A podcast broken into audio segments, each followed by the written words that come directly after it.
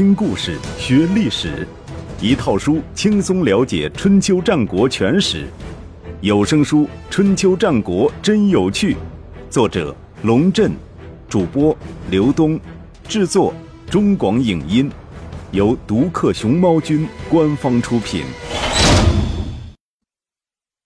第二十五集，什么风都不如枕边风。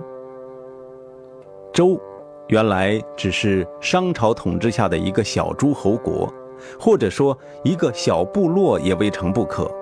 在周文王和周武王年代，周通过堵人、敬老、慈少、礼下贤者等手段，励精图治，不断扩大影响力，终于联合其他诸侯和部落，在牧野一举打败商朝大军，并取而代之，成为中原各国的共主。但是，必须看到，周武王之所以能够打败商纣王，是依靠了诸多受商朝压榨的诸侯部落。据《史记》记载，周武王即位的第九年，在蒙津大会诸侯，商量讨伐商朝的大计。与会诸侯多达八百人，没有这些盟友的支持，单靠周的力量，完全不可能与商朝抗衡。牧野一战无疑敲响了商朝灭亡的丧钟，但是牧野之战并非是一场旷日持久的战争，而是仅仅在一天之内就结束了，一战定胜负。虽然简单快捷，但也意味着商朝虽然灭亡，他的贵族势力却并未受到实质性的损伤。对于周政权来说，仍然是一个极具威胁的群体。为了解决这一威胁。周王室除了分封了一大批同姓诸侯国，还将一批异姓贵族分封到新的土地上，用以加强对商朝移民的监控。对于投降的商朝贵族，周王室也采取了分而治之的办法：一是将商纣王的哥哥微子封为宋国国君，使其仍然祭祀商朝的祖先，以安抚商朝移民；二是。将商朝的士族交由姬姓诸侯带到封国去，使其成为这些诸侯国的国人，甚至卿大夫阶层。这样既可以消除他们聚居在一起的威胁，又可以被姬姓诸侯所用，成为诸侯国政治与军事的支柱。正是在这种情况下，鲁国分到了殷民六族，魏国分到了殷民七族。而我们即将说到的晋国分到了怀姓九族。从地理位置上看，晋国大致位于今天的山西，在黄河中游的汾河、快水之间，西接秦国，南靠周王室，东边则与魏国接壤。同为中原国家，晋国所处的位置使得它与西方的戎人有更多的接触。晋戎之间既有斗争，也有通婚，民族趋于融合。晋国的先祖叔虞是周武王的儿子，周成王的弟弟。周成王年少的时候与叔虞在一起玩，随手摘了一片桐叶，剪成玉圭的形状，送给叔虞，并且说：“我把这分给你。”本来是一句玩笑的话。被辅政大臣周公旦知道了，周公旦立刻跑去找周成王，请他择日分封叔虞。周成王有点不知所措，道：“我这是和弟弟开玩笑呢。”周公旦却一本正经地说：“天子无戏言，一言一行都被记入史册。”于是封叔虞于唐地，也就是后来的晋国。这个故事在中国历史上很有点名气，叫做“同叶封地”。到了周宣王年间，晋国的国君晋穆侯的夫人姜氏生了两个儿子，大儿子叫仇，小儿子叫成师。晋穆公死后，仇即位为君，也就是晋文侯。晋文侯死后，他的儿子晋昭侯即位。晋昭侯居住在翼城。他将晋国的第一大城曲沃封给叔叔成师，称之为曲伯沃，又号恒叔。此举实际上将晋国一分为二，一部分仍由晋昭公统治，另一部分则由曲伯沃统治。从此，晋国进入义曲沃双城记的时代。成师死后，他的儿子曲沃庄伯讨伐义城，企图获得晋国的统治权，拉开了曲沃代晋的序幕。曲沃代晋的历程持续了很多年，直到公元前六七八年，也就是齐桓公主持第一次幽地会盟的时候。曲沃政权终于攻克义城，取得晋国的控制权，并获得周天子的承认，被授予建立伊军的权利。当时曲沃的领导人是程氏的孙子曲沃武公，随着地位的改变，在历史上又被称为晋武公。晋武公死后，儿子晋献公即位。随着晋国的统一，新的国内矛盾产生了。曲沃桓叔庄伯的其他子孙，也就是晋献公的同族，被称为桓庄之族，因为多年迎拒曲沃，势力非常强盛，使得居住在绛都的晋献公十分烦恼。晋献公采用大夫侍卫的计策，从内部分化桓庄之族，诱使其同室操戈，然后一网打尽。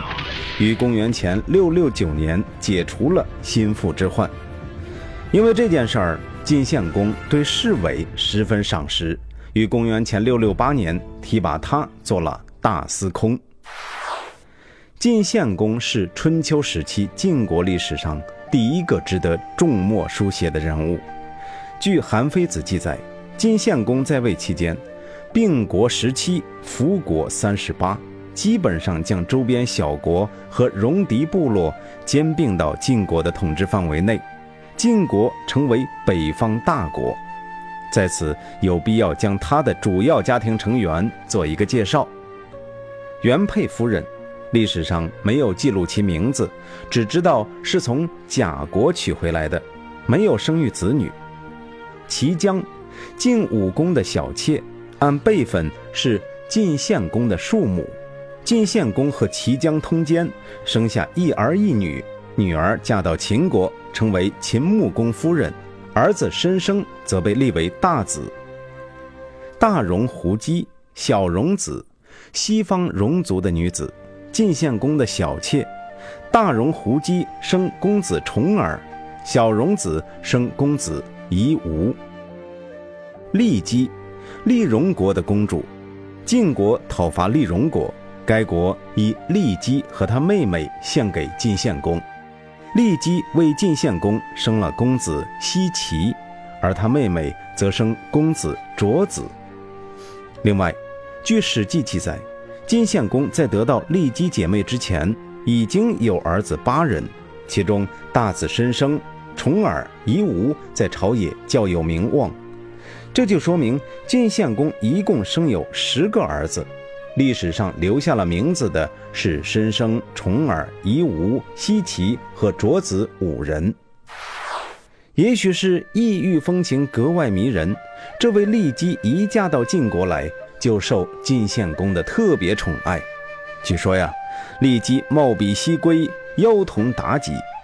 西归的美艳，我们在楚文王的事迹中已经介绍过。妲己的故事，大家想必也不陌生。立即能和这两位美人相提并论，也难怪晋献公为之色受魂语。当时晋献公的原配夫人和齐姜已死，第一夫人的宝座空缺多年。晋献公既然迷恋骊姬，很想将她扶正，立为夫人。在那个年代，但凡国家有大事，必须先到大庙里举行卜筮活动，以预测凶吉，然后再决定做不做。立夫人这样的事情乃是头等国家大事，自然也要先卜筮。这里还需要特别说明一下，卜和筮是两个概念。所谓卜，就是根据龟甲上的裂纹来算命；所谓筮，就是依靠周易来算卦。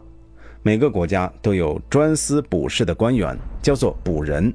按照规定的程序，对国家大事要先筮后卜，以示隆重和谨慎。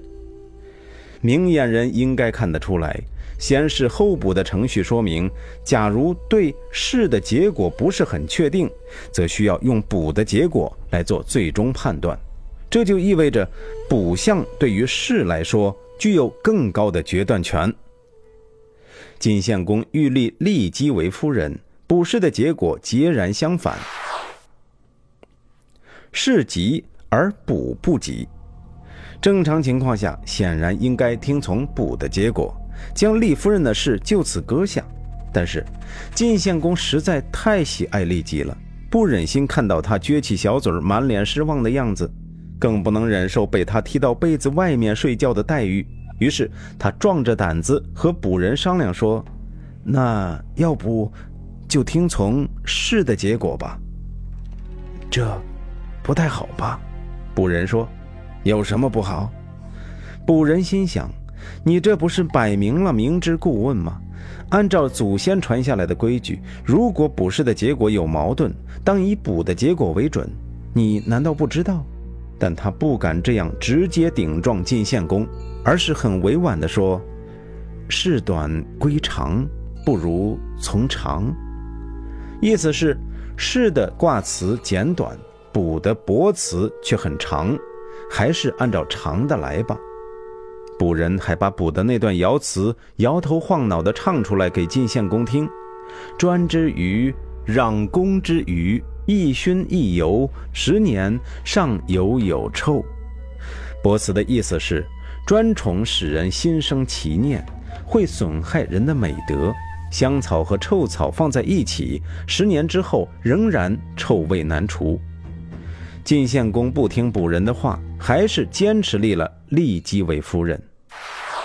古人写历史，但凡写到女人，尤其是漂亮女人，除了少数几个三贞九烈的值得称赞外，其余的大部分都被归于红颜祸水一类加以批判。远的如妲己、褒姒不说，但在春秋时期已经出现了孔夫人、文姜、宣姜、西归、哀姜等一批祸水。客观地说，这些祸水有的是自己主动跳出来危害国家，比如宣姜、哀姜；有的是因为自己行为不检，导致了一些不应该发生的事，如文姜；有的则是完全无辜的弱女子，偏被强加上祸水的罪名，如孔夫人、西归。这里说到的骊姬，我们可以将她归到第一阵营，与宣姜、哀姜为伍。骊姬当上夫人，可以说是晋献公冒了天下之大不韪，违反了卜筮的结果才争取来的。但他还远未满足，他要为自己的儿子打算，让儿子奚齐成为晋国的大子。他的想法很简单：老头子活不了多久，儿子才是自己终生的寄托。这就意味着原来的大子申生成为了他的绊脚石。然而，要扳倒申生并不容易。申生为人谦和，在晋国历来口碑很好，深受百姓爱戴，并且有杜元款、李克、胡突等一批重臣支持和辅助，基本上没犯什么错误。冒冒失失要求废立申生的话，无疑将引起朝野的反感。另外，还有一个重要原因，使得西岐不容易当上大子，那就是。骊姬的出身并不高贵，前面说过，春秋时期是子以母贵，母亲的出身往往决定儿子在同父异母兄弟中的排名。根据《左传》的记载，骊姬的父亲是厉荣国的国君，被称为厉荣男，仅仅是个男爵，为周天子所封的爵位中最低一等，可想而知。骊姬以男爵之女的身份，在当时被归于鄙人一类，能当上夫人已属不易了。如果骊姬的儿子再当上晋国的大子，晋国的贵族百姓恐怕很难接受。就像《红与黑》中的于连一样，出身低微的利姬，此时表现出一种不择手段的狠劲儿，不达目的誓不罢休。像很多港台剧、古装剧的故事一样，为了争取儿子的福利，这条路再难走，他也要风雨无阻地走下去。如果将利姬视为晋献公的内婢，这时候两个外币恰如其时地出现在他的视线中，这两个外币，一个叫做梁武，一个叫做东光武，均为晋国的大夫，在当时被称作二武。什么叫做外币？外币就是国君的男宠。如果再不理解的话，直接用现代语言称之为 “gay”，大家就明白了。春秋一直读下去，才发现那个年代不只是有男欢女爱、不伦不恋，而且还有男欢男爱、君臣鱼水，实在让人大跌眼镜。